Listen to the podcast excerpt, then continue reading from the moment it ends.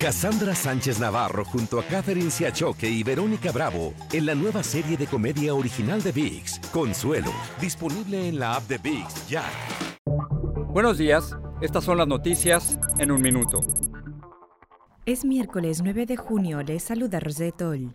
El presidente Biden llega a Europa hoy en su primer viaje al extranjero para reunirse con el G7, asistir a la cumbre de la OTAN y culminar con una reunión con Putin. Sin embargo, Biden estará pendiente de las negociaciones con republicanos por su plan de infraestructura, que el martes colapsaron por falta de acuerdo.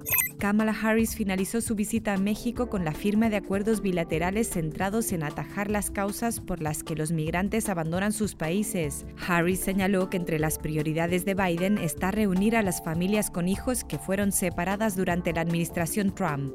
Las 25 personas más ricas de Estados Unidos, incluidos Jeff Bezos, Michael Bloomberg o Elon Musk, pagaron muy poco y en algunas ocasiones nada en impuestos federales sobre la renta entre 2014 y 2018, según una investigación de ProPublica.